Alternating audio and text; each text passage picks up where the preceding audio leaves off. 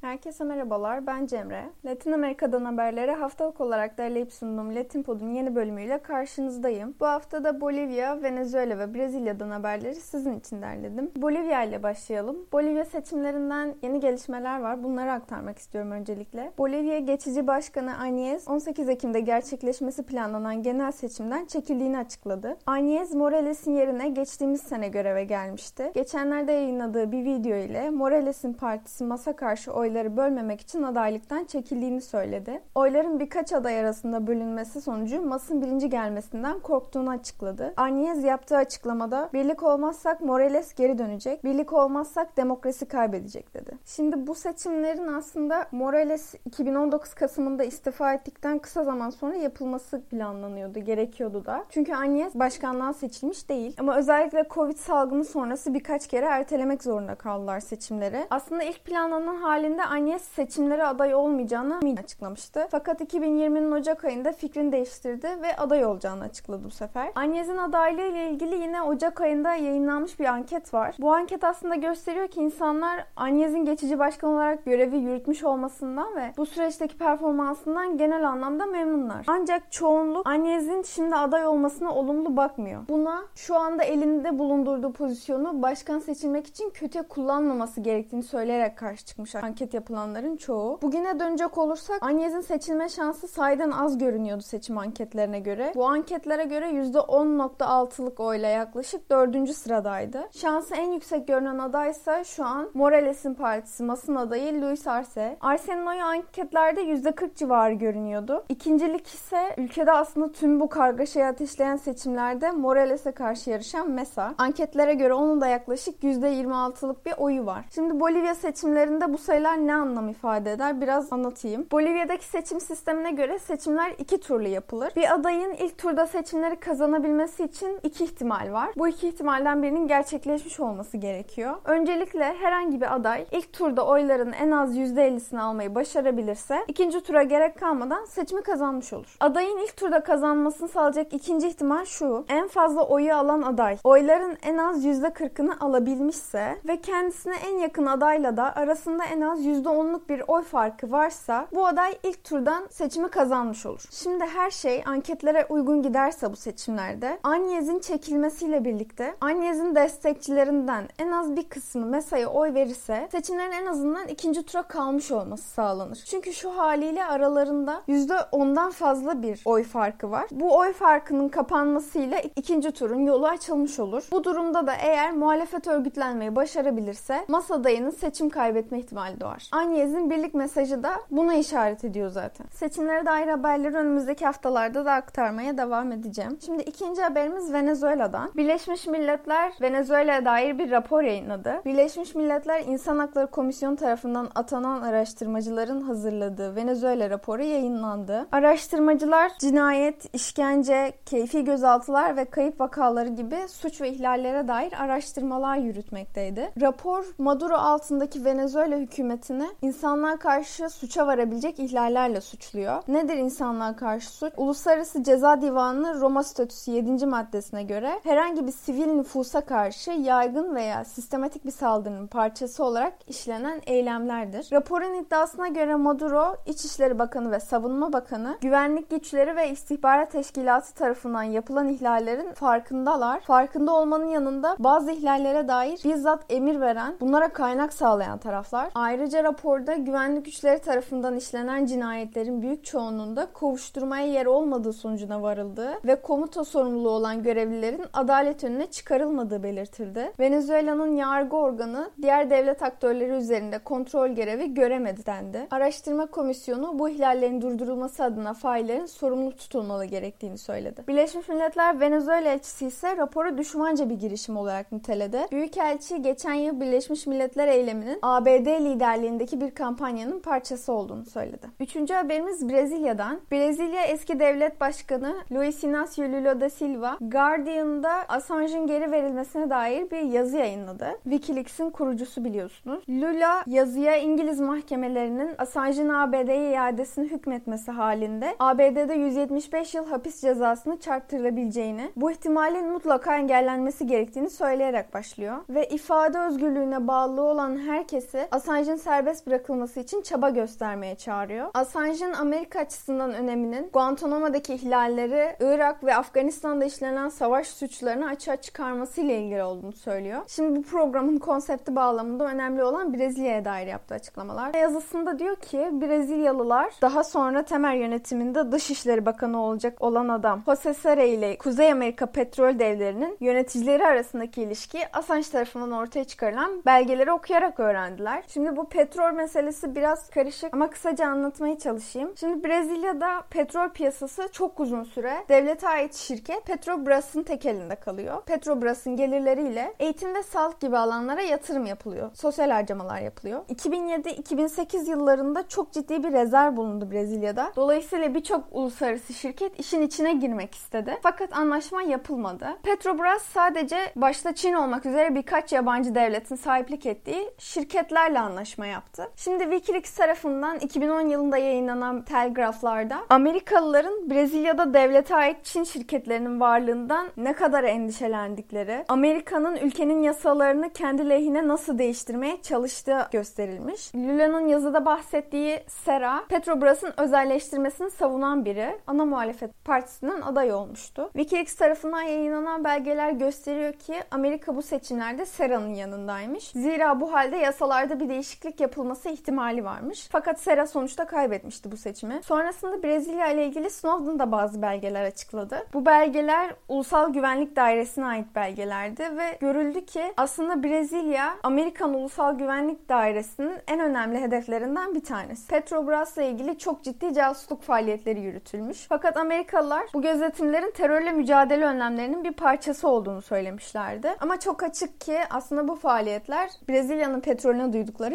ilgiyle ilgili. Sonradan sonraya Petrobras'la ilgili çok önemli, çok çok ciddi yolsuzluk iddiaları ortaya atıldı. Çok ciddi bir davalar silsilesi. Lula hakkında da çok sayıda dava var bu yolsuzluk iddiaları ile ilgili. Fakat Lula bu, bu iddiaların tekrar siyasi güç kazanmasının engellenmesi için ortaya atıldığı iddiasında. Bu haftalık Latin Amerika'dan size aktaracaklarım bu kadardı. Haftaya tekrar görüşmek üzere, hoşçakalın.